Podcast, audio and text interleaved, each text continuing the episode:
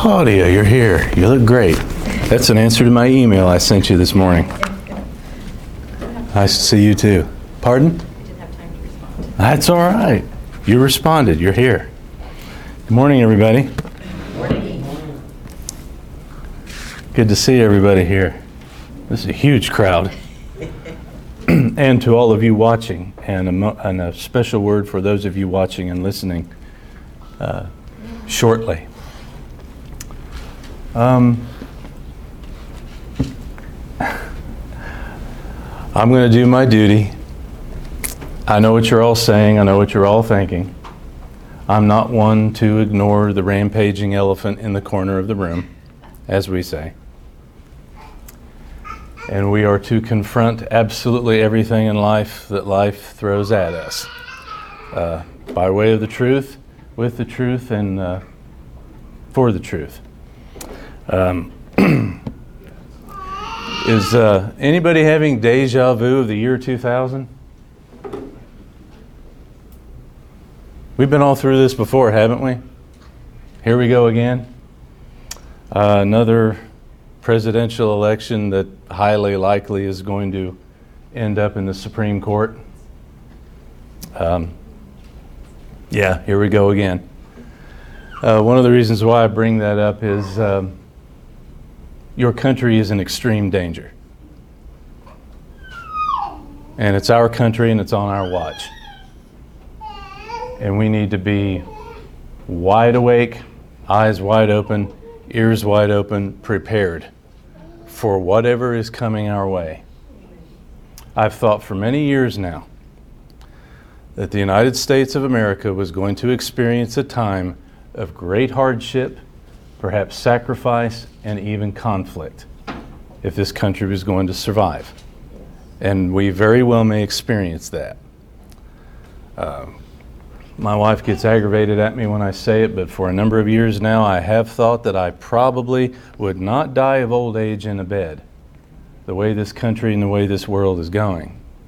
That's all right. That's all right. The martyrs are those who will be the movers and shakers in the kingdom of God in the future. Um, you know, I. Uh, Bernie and I, for many, many years now, have, um, we've uh, supported the American Center of Law and Justice. I encourage you to support the American Center of Law and Justice. Um, I heard Jay Sekulow say in one of his programs this week that um, he doesn't know for sure but if this election should end up in the Supreme Court, it's highly likely that he would play a personal role in that. Uh, Jay's one of the best that America has. He's a brilliant man, obviously a Christian believer. In fact, I don't know where this country would be, and many people around the world, I don't know where they would be if it wasn't for Jay Sekulow. So uh, he, he personally may find himself right at the spear's point of, of this battle when it goes to the Supreme Court, and it's, it's, it's highly likely that it will. So we all need to be uh, praying about that and taking that seriously. Um, I always have history with me. It's always here. It's always here. That's just the way God made me. Uh, asked my family. I was a very strange little kid. That's the way I always was from my earliest childhood. Um, and at times like these, history's always here. And the great men of our past are always here. Here and here. And I gave you a quote a few weeks ago from Sir Winston Churchill, who was half American. very proud of it, by the way. But I give you the words of one of our founders because he was a very devout believer. And he put his life and his everything on the line for the birth of this country. And he gave a very important speech, which is one of the speeches which led to the birth of this country. And I paraphrase a few bits and pieces from his words. He once said, Men may cry peace, peace, when there is no peace. What would men wish? What would they have? Is life so dear or peace so sweet as to be purchased at the price of chains and slavery? Forbid it, Almighty God. I know not what course others may take, but as for me, give me liberty or give me death. Allow me to add to live as Christ, to die as gain. I believe in that man's words, and I will live and I will die by those words.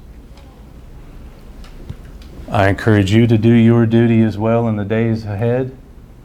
We pursue our duty as Americans and as Christians, wherever it may lead us, whatever the cost may be. Now, a very special word to folks who are watching and listening received some wonderful news this week that there are folks in the Philippines who have been watching and listening, at least on one occasion. By the way, I don't know if you're aware of this. You're probably not aware of it now because we're not to the letter P yet, but the Philippines is in this book. People in this book have watched and listened. I believe, if memory serves me correct, uh, someone from Poland or some folks from Poland have watched and are listening. Um, we love you. We thank you in the name of Jesus Christ our Lord for watching us and for listening to us and for taking part in the Word of God, our study of the Word of God with us. We love you very, very much. And thank you for joining us, and we pray that you will stay with us. We pray for you and yes, again, we do love you, even though we may not meet you this side of eternity. We are one in Christ Jesus, as the Apostle Paul teaches us in this letter that we're exploring. And one day we will meet you and we will be with you in the perfect world that knows no end. We pray for you and for your situations and circumstances. And as odd as it may seem, I, I, I ask you to pray for us you folks in the Philippines, Poland, wherever you may be, international watchers, listeners, pray for us. Pray for our country. Pray for us that we have the bravery and the courage to do what needs to be done to keep the sacred fire of liberty, as our founders would say, alive. Not only for our own sakes, but for yours. Whatever the cost may be. With that, let's have a look around the world to our brothers and sisters in Christ. Nepal, the land of Nepal, from the Global Prayer Guide. Please, this week and today and in the days to come, pray for brothers and sisters in Christ who are in Nepal. Voice of the Martyrs has designated Nepal as hostile. According to Christian leaders in the country, the government of Nepal is taking a stronger stand against religious conversion. Despite the 2015 Constitution guaranteeing religious freedom, Parliament passed a bill in 2017 criminalizing conversion to Christianity.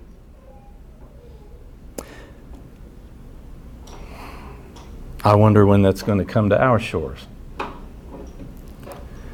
In 2018, the Prime Minister and other government officials publicly said anyone found changing their religion will be expelled from the country. In addition, any charity organizations engaged in preaching will be shut down. Christian communities are small, but they are outspoken. Nepalese are divided between Hinduism, Buddhism, and old pagan animism.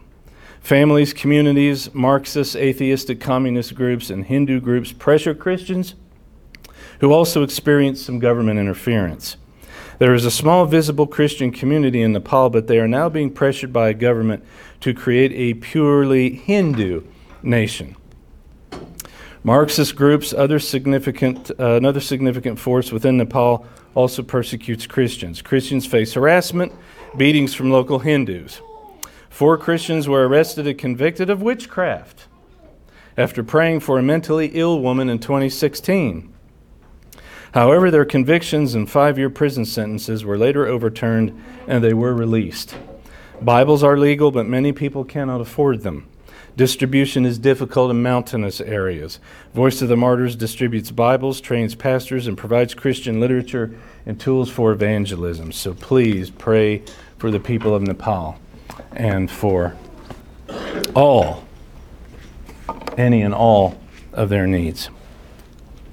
Sovereign Lord God, our Heavenly Father, ruler of heaven and earth, one and only true Creator, Redeemer God, you who are absolute and ultimate reality, and you who are sovereign, thank you for giving us the divine plan, the big picture by which we can successfully and wisely and well navigate our way through this life. Thank you for this divinely inspired letter that you gave Paul and which has been preserved all these 2,000 years to teach and instruct, to lead and inspire and guide your people the world over. Through this world, which is half pilgrimage and battleground on our way to our eternal home. Thank you for giving us the big picture in this letter written to our Ephesian brothers and sisters. Thank you for teaching the concept of the happy Christian warrior, armored up and on campaign. Thank you for that truth that the Apostle Paul teaches in this letter as well. Thank you for the folks in Poland, the folks in the Philippines, and perhaps other foreign nations the world over who have been watching and listening here to the proclamation of the truth of your word. Thank you for giving us this opportunity to serve you and to proclaim your world, not only to our community and to at least five or six states in our country that I'm aware of, but to the world at large by the power of your Spirit, pierce the hearts and minds of all who have watched and listened with the truth of your word. By the power of your Spirit, help them to translate your words into action in their lives, to combat the situations and circumstances that they face, wherever they are, wherever they may be. And thank you for the big picture, which is our final and ultimate hope. We know the end, we know where this is all headed, we know where we're bound, we know how all of this ends. Thank you for, as we say, giving us the vision of the magnificent forest. Never let us forget the vision of the forest for all of those trees that we bump up against on a daily basis, whatever they may be. Thank you for this beautiful day, which points to the world to come. Thank you for the magnificent weather we've had this week and will for some days to come. Extraordinary weather for this kind of time of year here. It's been so wonderful to have another taste of summer, even in November. And I rejoiced every day in it. And I rejoiced that it all points to the perfect world to come when Jesus Christ our Lord returns and renovates his creation, a creation in which there is no death, no evil, and in which only holiness exists and dwells. Thank you for that hope and for that promise. Thank you for the martyrs who have gone before us all these many years. Thank you for the reformers who changed the world and faced down evil and corruption and evil governments in their day. Thank you for the founders of this country and what they did. Most of them, many of them, believers in you, who lived by your word, who ignited a fire, lit a flame kindled a fire that changed the world. Help us to follow in their footsteps, all of their footsteps, to do our duty by you and by them, and to brothers and sisters around the world, the world over, as we have already said, wherever that duty may take us, wherever it may lead, whatever the cost may be. We thank you for the inspiration of all of these brothers and sisters in Jesus who have come to our attention through this prayer guide. They need us. Help us to do our duty by them. Help us to you. They are our inspiration. They are an inspiration to us. They teach us our duty and what we should be doing. They are a witness, a strength, and example to us.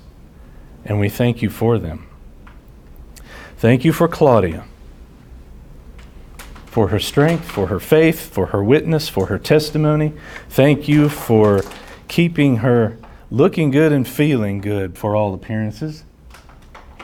We pray for her healing of her body in every way. And may her circumstance and situation be a bright and shining light for you with her family, her friends, doctors, nurses, technicians, hospital workers of every kind. And I personally want to thank you for her witness and her testimony and her great peace and courage with what she's going through. Pray for Shelley's dad and for his health. Heal his body. Give him peace of mind about his health. I pray for that family. I pray for all of our prayer requests. I pray for folks who are going through situations and circumstances I'm totally ignorant of. Please bless them. Please help them. Reveal yourself to them in the way that you know best, by way of the presence of your Spirit and the truth of your word. Give them great strength and great courage in dark times. Teach us joy in dark times. Give us a spirit of courage and of adventure. For we belong to a people who, those who have gone before us, those who are all over the world now. And if you tarry in the return of the Son, those who are going to come after us. Paul teaches us in this letter that we are part of a magnificent people, a worldwide people, people that will fill the kingdom of Jesus from all the centuries past and present and future. Help us to do our duty by them, for they are a part of us. And we are a part of them in a profound and deep, very real and mysterious way. Thank you for all of these truths. Help us to really live our life by all of these truths, translate them into action in our lives. Forgive us of our sins, our faults, when we have failed you. Pick us up, clean us up by the blood of Christ Jesus, by the power of your Spirit, by the truth of your word. Pick us up, clean us up, set us on our way. Cultivate in us the mind and heart of the happy Christian warrior. For so we need to be here at this time on our watch. In the blessed and holy name of Jesus, I beg of you, O God, receive this prayer. In Jesus' holy name we pray. Amen.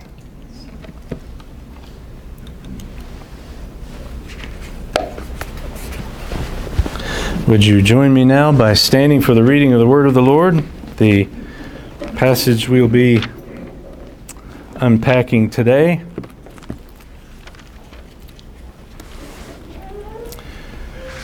We're going to finish chapter 2 today.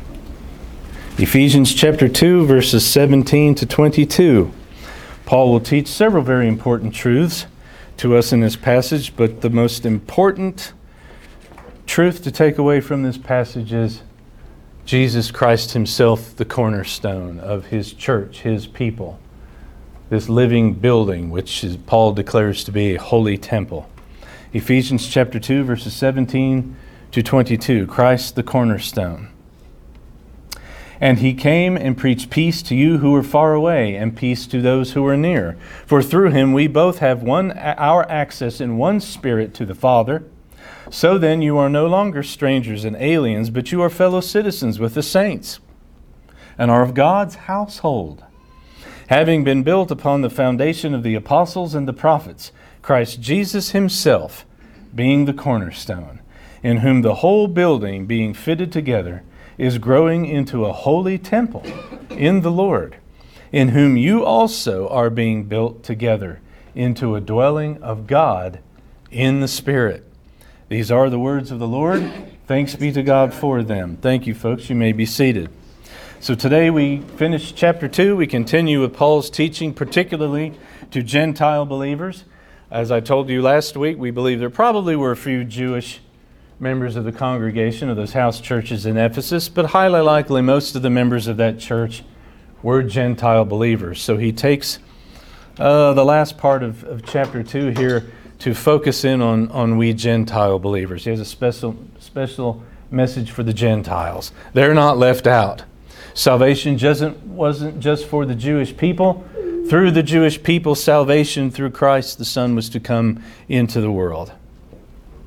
So, He's going to teach us some more concerning our new identity in Christ, our place our identity in history, our place and identity as members of Christ's church, his redeemed people in this era of Christ's new covenant. 17, verse 17, again, and he, that is Jesus, and by the way, I don't know if this is capitalized or in quotation marks in your biblical text, but Paul is practically giving a citation or quotation from the Old Testament. He's giving us a conflation of two uh, verses from the book of Isaiah. And he came and preached peace to you who were far away, Gentiles, and peace to those who were near, the Jews.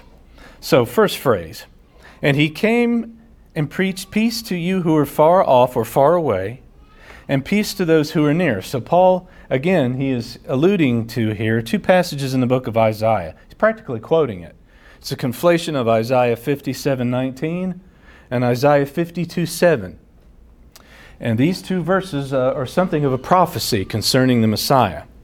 These verses prophesy the salvation message which goes what? To both Jews and Gentiles. It's a messianic prophecy. It's all fulfilled in Christ, his mission, his ministry. This is what he's going to do when he arrives, when he shows up.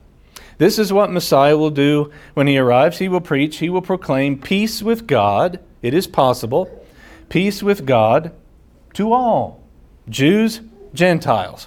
Peace with God, and then peace amongst the people of God.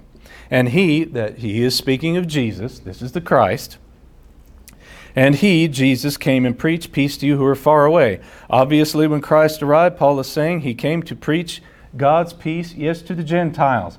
There were many instances in the four Gospels where Jesus preaches to the Gentiles, sometimes in very personal, one on one encounters. Paul is reminding these Gentile Ephesians that Christ, don't forget, he arrived for you. He obviously came for you as well. He arrived for them, for Gentiles as well. Christ's messianic ministry was through the Jews and first to the Jews, but to the entire world, to all ethnicities the world over. Those spiritually far, those who should have been spiritually near. Jew and Gentile, anyone and everyone who would believe in him. Now I'm going to take you back to the Gospel of Luke that we studied. Well, oh gosh, it's probably been a year or so since we finished the Gospel of Luke, hopefully some of this incident will be fresh in your mind. I'm going to take you to the Gospel of Luke and give you one particular incident in the life of Jesus' ministry where this is obvious. He announces by way of Isaiah that he is the Messiah and that he arrived.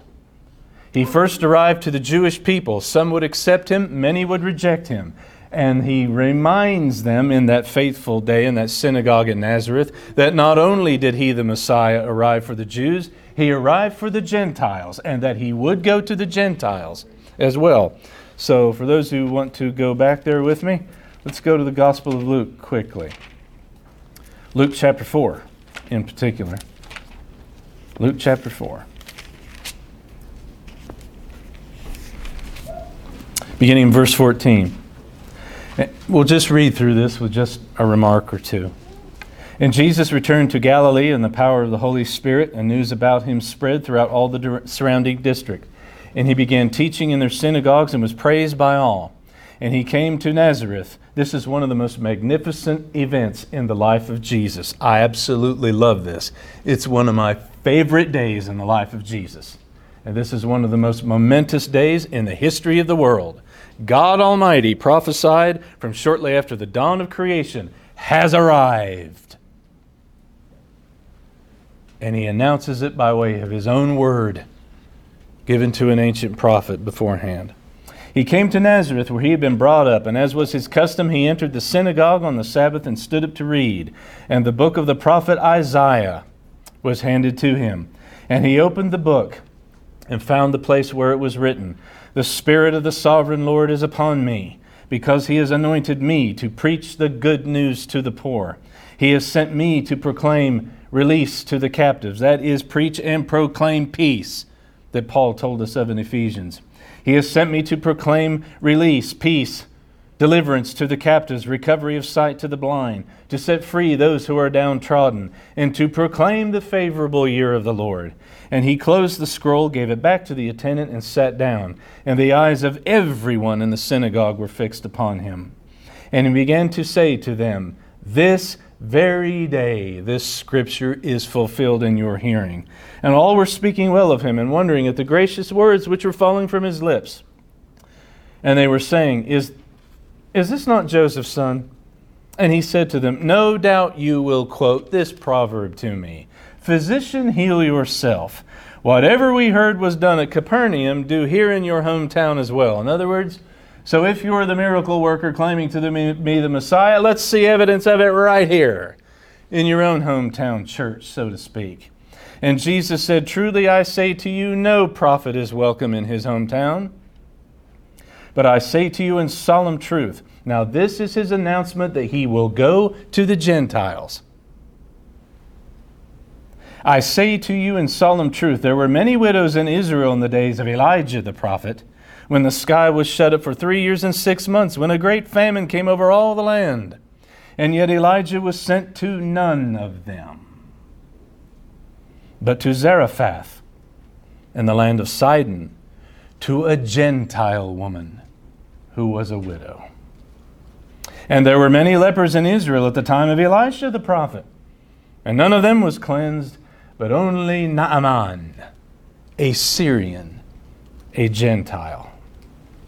That is Jesus literally fulfilling what Paul is reminding us of here. When Messiah arrived through the Jewish people, he arrived for the Jewish people and for all ethnicities the world over. He arrived for the Gentiles as well. The Lord Jesus Christ, as we just read, proclaimed God's peace to Jew and Gentile, those far and near in his life and his ministry. And now it is important to remember that after his resurrection and his ascension, he still preaches and proclaims peace with God for Gentiles, for those far and near. He does so by way of his Holy Spirit through his faithful messengers. In the first century AD, he spoke through his apostles. He still proclaims peace, peace with God and peace amongst God's people. Verse 18 For through him, through Christ Jesus, we both, Jew and Gentile, have our access in one spirit to the Father. For through him, Christ, we both Jews and Gentiles have our access in one spirit to the Father. Folks, do you realize you have the doctrine of the Trinity in this short verse? He is speaking of the reality of God as one in nature, in essence, and being, and yet God profoundly, deeply, and mysteriously three in his personhood. You are to have a relationship with the triune God, Father, Son, and Spirit. Your salvation is a Trinitarian work Father, Son, and Spirit. For through him, Christ, God the Son, we both Jews and Gentiles have our access in one Spirit. That is the Holy Spirit of God, the third person of the Trinity through Christ and the Holy Spirit, we have access to the first person of the Trinity, God the Father. Trinity here in this verse. By the way, the word Spirit in that verse should be a capital S. It is the Holy Spirit of God. So, through the atoning work of Christ, Christian believers, Jew and Gentiles, are redeemed. Now have access to the first person of the Trinity, God Almighty the Father, the High King of heaven, by way of the indwelling Holy Spirit, the third person of the Trinity. This is a Trinitarian verse. All three persons of the Trinity are here. You have a relationship with the triune God. As the ESV Study Bible has in a study note in their textual notes, many of you have that study Bible, that's why I like to make use of it. What does Paul mean by access? You have access to God.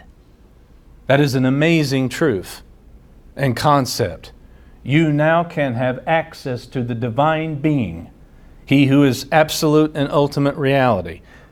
That should rattle your cage. Perhaps you've heard it so many times that it just doesn't mean anything to you anymore. It should mean everything to us. The study note in ESV Study Bible says, What does Paul mean by access? He means this to draw near to God, that's access. To draw near to God and to enjoy Him forever. Sound familiar?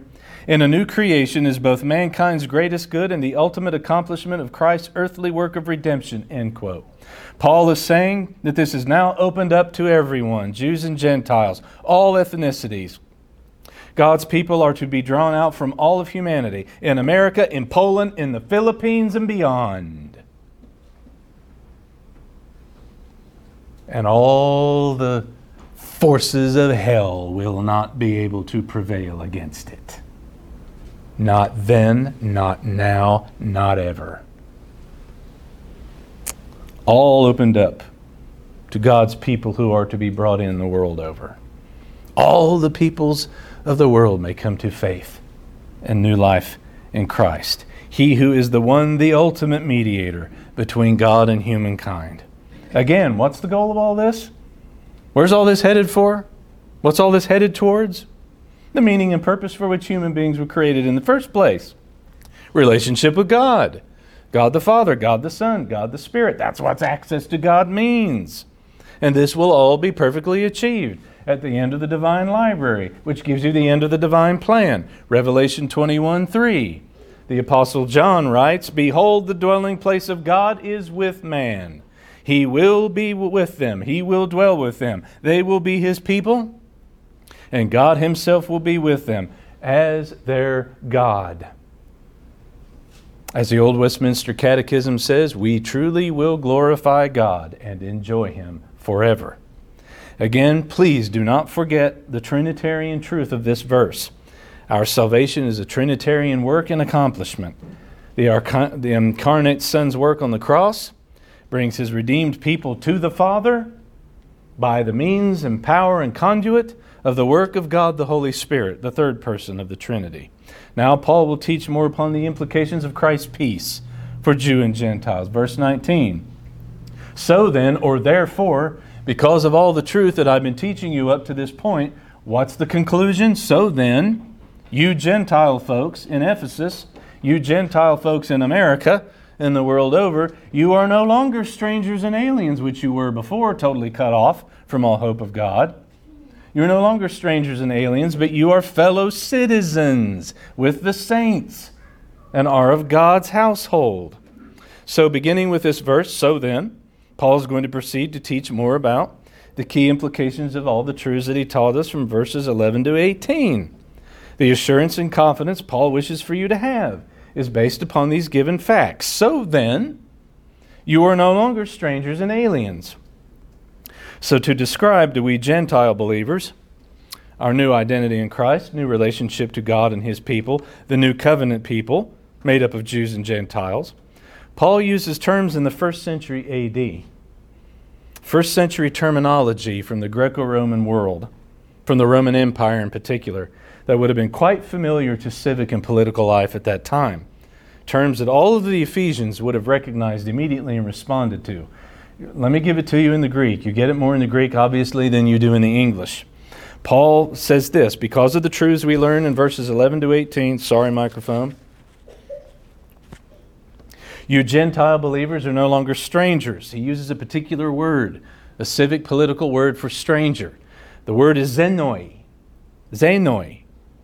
It means a foreigner, somebody who is an outsider, a foreigner, living in the city, a province, what have you. And as they are a foreigner, they have no guaranteed civil rights or privileges. Paul is saying, You are no longer this. You are no longer a stranger from God or the people of God or the kingdom of God. You are no longer a xenoi with no rights or privileges or liberties, no citizenship. That's all changed for you. You are a citizen now. You do have a home, you do have a place to belong, part of a kingdom.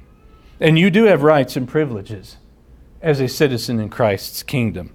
He also says you are no longer strangers and aliens. Aliens is paroikoi Paroikoi was a civic political term of the time that meant a person who lived in a city or a province for some time. They very well could have even been born there, but they still were tolerated as some sort of a foreigner neighbor.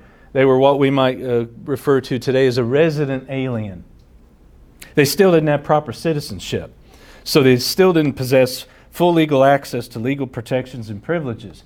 And if you remember from the book of Acts, Roman citizenship was highly desired and coveted in the first century AD. Paul was a Roman citizen, and Paul used his Roman citizenship to great advantage at several trouble spots in his life. Paul is saying, You formerly had no citizenship in the kingdom of God, but now you do.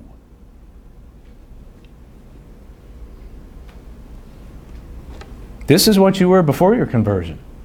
a paroikoi, a xenoi. Stranger and alien. Now you're not. If you are a recipient of the new birth in Christ, you are a member of Messiah's kingdom, his people. You are now a full citizen, a member of Christ's kingdom with all the legal rights and privileges and liberties thereunto, with all it means and brings. It's interesting, isn't it? He brings up the issue of citizenship.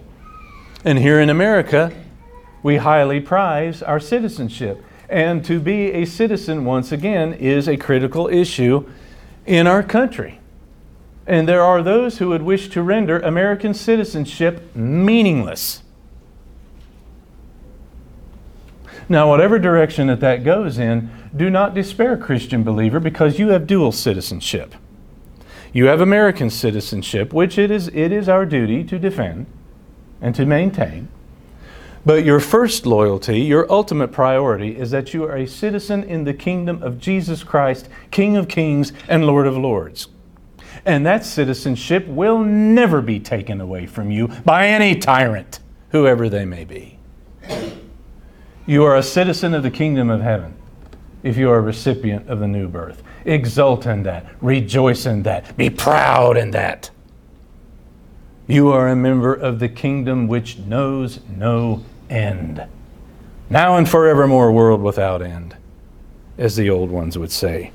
You are now fellow citizens with all the saints and are of God's household. That is an astounding thing to say and to wrap your mental and emotional arms around. But now you are fellow citizens. He uses another political term there, sympolitai. It's related to politeuma, the word by which we arrive at polity, politics, that sort of thing.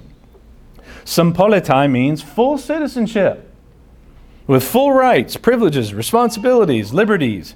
He's saying you are now a fully fledged citizen of Christ's kingdom and all that that means and all that that brings. Don't you dare forget it. And live like it's the truth. He says you are also citizens with the saints.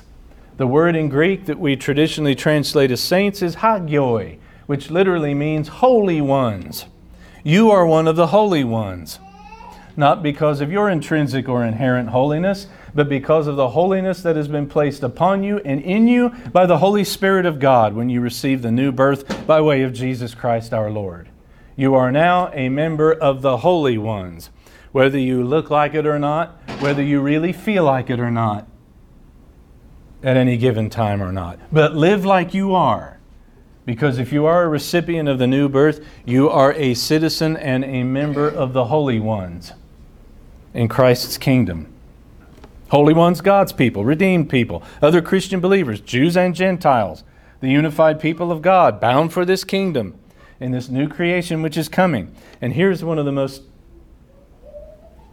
amazing things of all and you are of God's household. It's an astounding thing to say. It's even shocking. It should be shocking. Paul is saying that believers are members of the household of God the Almighty. They are considered his family, not merely his servants adopted human family members, as the New Testament teaches us, members of his household. The word that he uses there in the original language is again significant to help you understand this. The word is oikeioi, from the Greek word oikos, which means house or home. Oikeioi means someone who belongs to a home, someone who is a resident of a household, someone who is a family member. Let me quote Clint Arnold from his commentary. He makes a very few important points. He writes For Paul to say that his Christian Gentile readers for, are full fellow citizens with all the saints, this would have communicated, does communicate, what a stunningly elite privilege God has bestowed upon his people in Christ. What is far more stunning is when Paul shifts from the political metaphor to say that God has included believers in his very family as family members, oikeioi, members of his household. Greco Roman families in the first century very often included widowed or orphaned relations. They very often included freed slaves, which they called freedmen. slaves who they had freed but still worked and lived with the family as employees, and yes, slaves. So Greco Roman families were often, therefore, very large. Christian believers, however, he writes, are not included in God's family as slaves or even freedmen, but the New Testament teaches we have all been adopted into the household as sons and daughters, and therefore heirs and co heirs with the eternal Son. End quote. This is your true identity in Christ, Paul says. This is your true identity, Christian believer. This is where you really belong. You belong there now. You're as good as there. And this is your final destiny, the household of God. It's magnificent beyond words. And if this is true, then how should this then determine how we live? Verse 20 Having been built upon the foundation of the apostles and the prophets, the greatest truth of all, the banner truth of this passage, Christ Jesus Himself being the cornerstone. So, first of all, having been built upon the foundation, epoikodomeo, pardon me, epoikodomeo. That's the particular word he uses for foundation. Epoikodomeo means to build or establish a very firm, permanent foundation. Foundation to what? God's household, as he just told you. So Paul uses now construction metaphor, building metaphor, architectural imagery for the people of God. All of the people of God together corporately are a household built on a firm foundation. That firm foundation is the apostles and the prophets.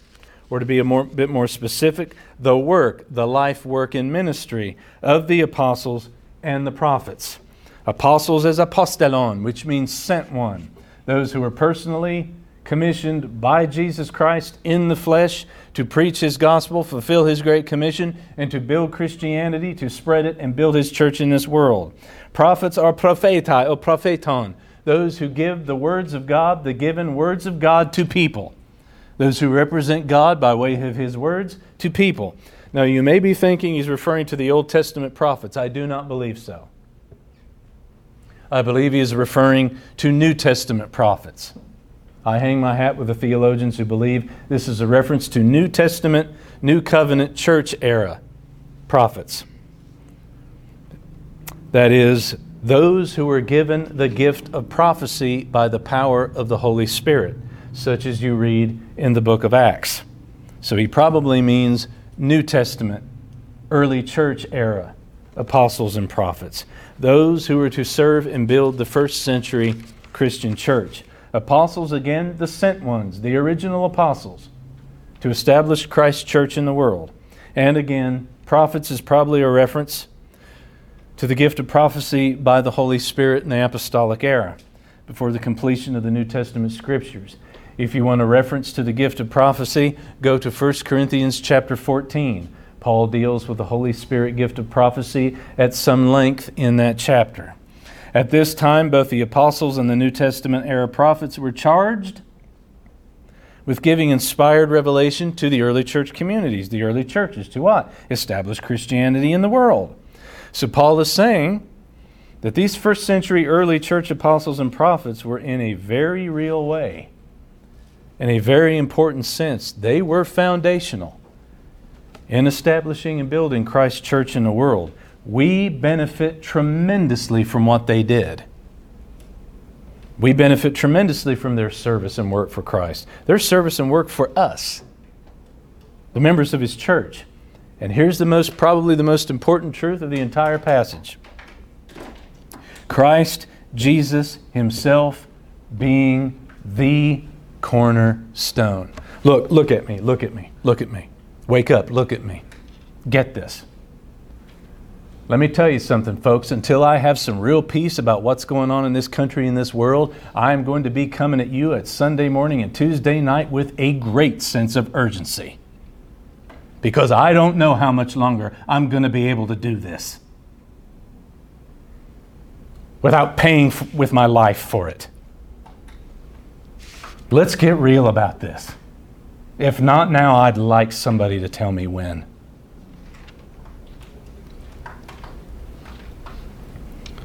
Jesus Christ Himself is the cornerstone of His church, then and now and always, the world over. The person of Christ himself serves as the cornerstone. Akrogoniaios.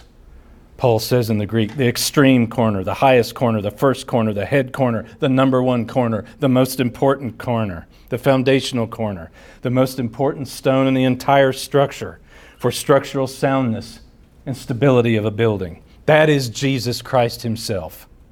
Jesus Himself is this cornerstone of the households of God's people, upon which this foundation the apostles and the prophets was built. Jesus is the cornerstone, giving soundness and stability to this new temple, the people of God. New people of God, temple of God.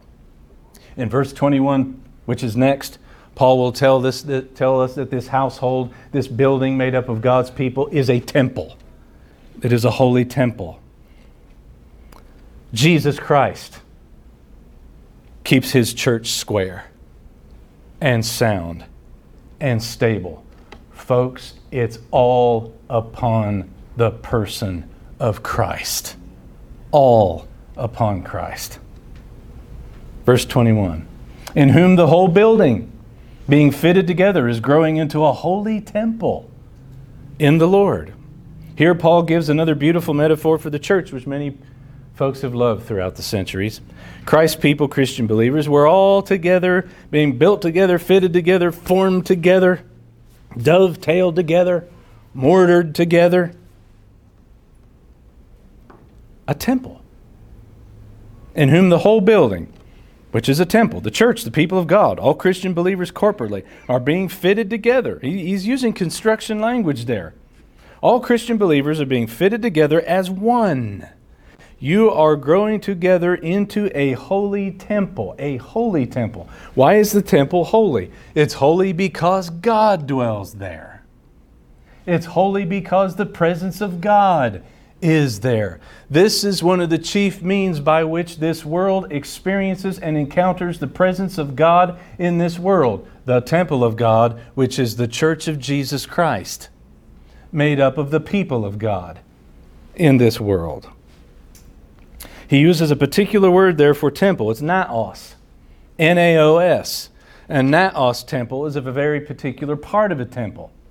A naos part of the temple was the inner housing of a temple complex where the deity was actually believed to have dwelt. In the Jewish temple, the temple in Jerusalem, which was still standing at the time Paul wrote this letter, the naos is what we would call the most holy place the Holy of Holies, where the infinite God in his supernatural localized presence came down to dwell and to meet with his people. This temple in this era of history, this era of redemptive history, the era of the new covenant, the era of the New Testament, the church era, it's you. You're the temple. Paul will teach that you are individually a temple where the presence of God dwells, and all of you together corporately are a temple, a holy temple, where the presence of God dwells. Christian believers are the place where God's Spirit lives in His people and meets with His people and dwells with His people in this world. As the ESV Study Bible, which you have, writes, a holy temple where God meets with his people in joyful worship and fellowship. Believers do not have to worship in Jerusalem today because they themselves have become the new temple of God. End quote. A holy temple in the Lord, that is, a holy temple in Jesus Christ. What does that mean?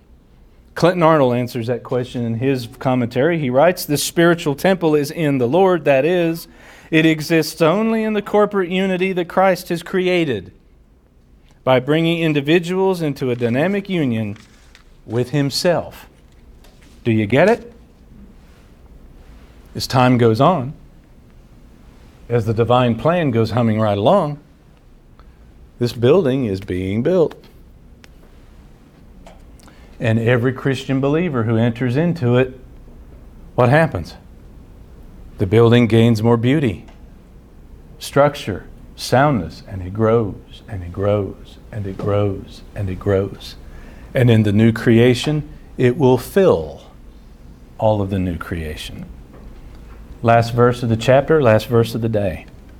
In whom you also, Paul gets a little personal here, in whom you also are being built together into a dwelling of God in or by way of the Holy Spirit.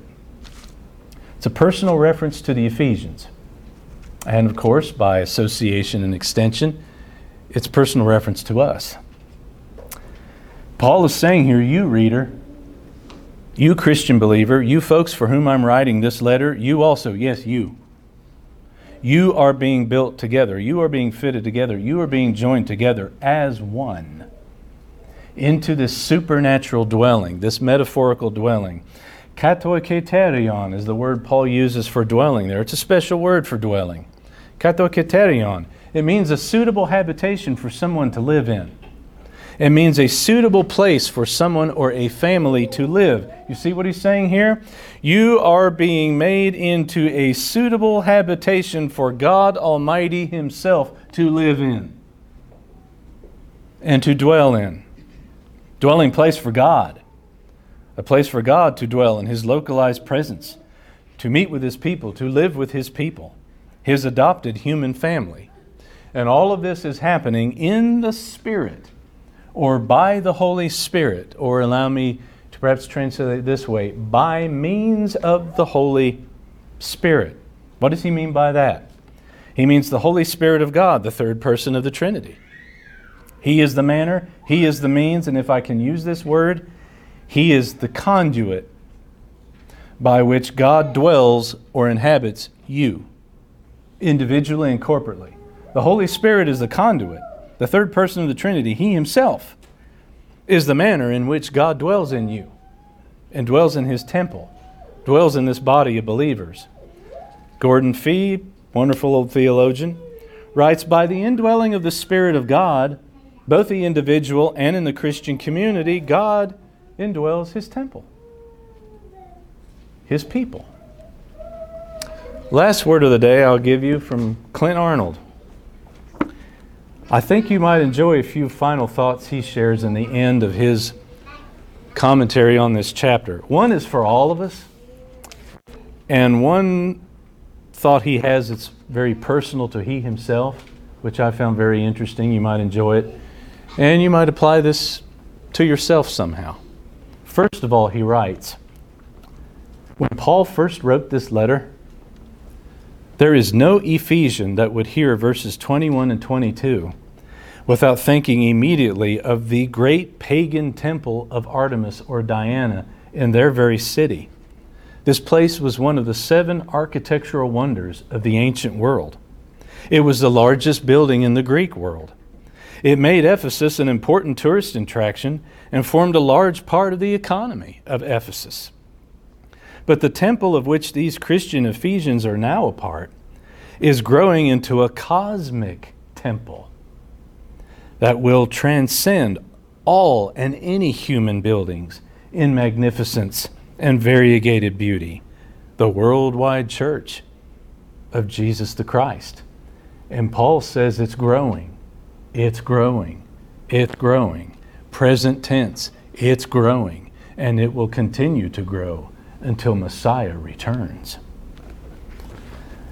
And on a personal note, he writes I often ponder what my predominantly Welsh ancestors were like at the time of Christ and the apostles, at the time that Paul wrote this letter.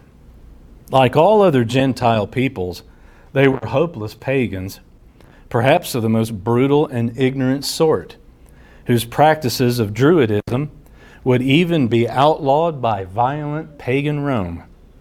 This is not just a narcissistic exercise, but a reminder of God's immeasurable grace. And equally important, a reminder that no one has any ethnic superiority in Christ's church as if they come from some sort of pure pedigree of godly people. One of the clear implications from Ephesians 2 11 to 22 is that every single solitary Christian believer, no matter what his or her ethnic background, male or female, social identity, income, or any other thing, every Christian believer has equal standing with all of the other saints in light as a full citizen of the inaugurated new creation by the grace of Christ Jesus our Lord. Amen. Sovereign Lord God, our Heavenly Father, thank you for the tremendous truth that you have given us this day by way of your Spirit, by way of your blessed apostle. We thank you for the foundation built upon the apostles and the prophets, by which we in the 21st century receive tremendous blessings and benefit. Help us to carry their torch by the inspired word that they gave us. Help us to carry their torch by the power of your Spirit. Help us to live every day of our lives in the reality of the truth of these words that the many the world over are one in Jesus Christ our Lord, a holy temple which will never be torn down, which will never crumble, which will never falter or fail or fade. Thank you for giving us these words of hope. Truly, Lord Jesus, please Open the minds and hearts of everyone who hears this and will hear this, that they may translate these words into action in their life. Have mercy on us, O sovereign God, that this may be so. In Jesus' holy name, amen. To dismiss, let's sing number 353 or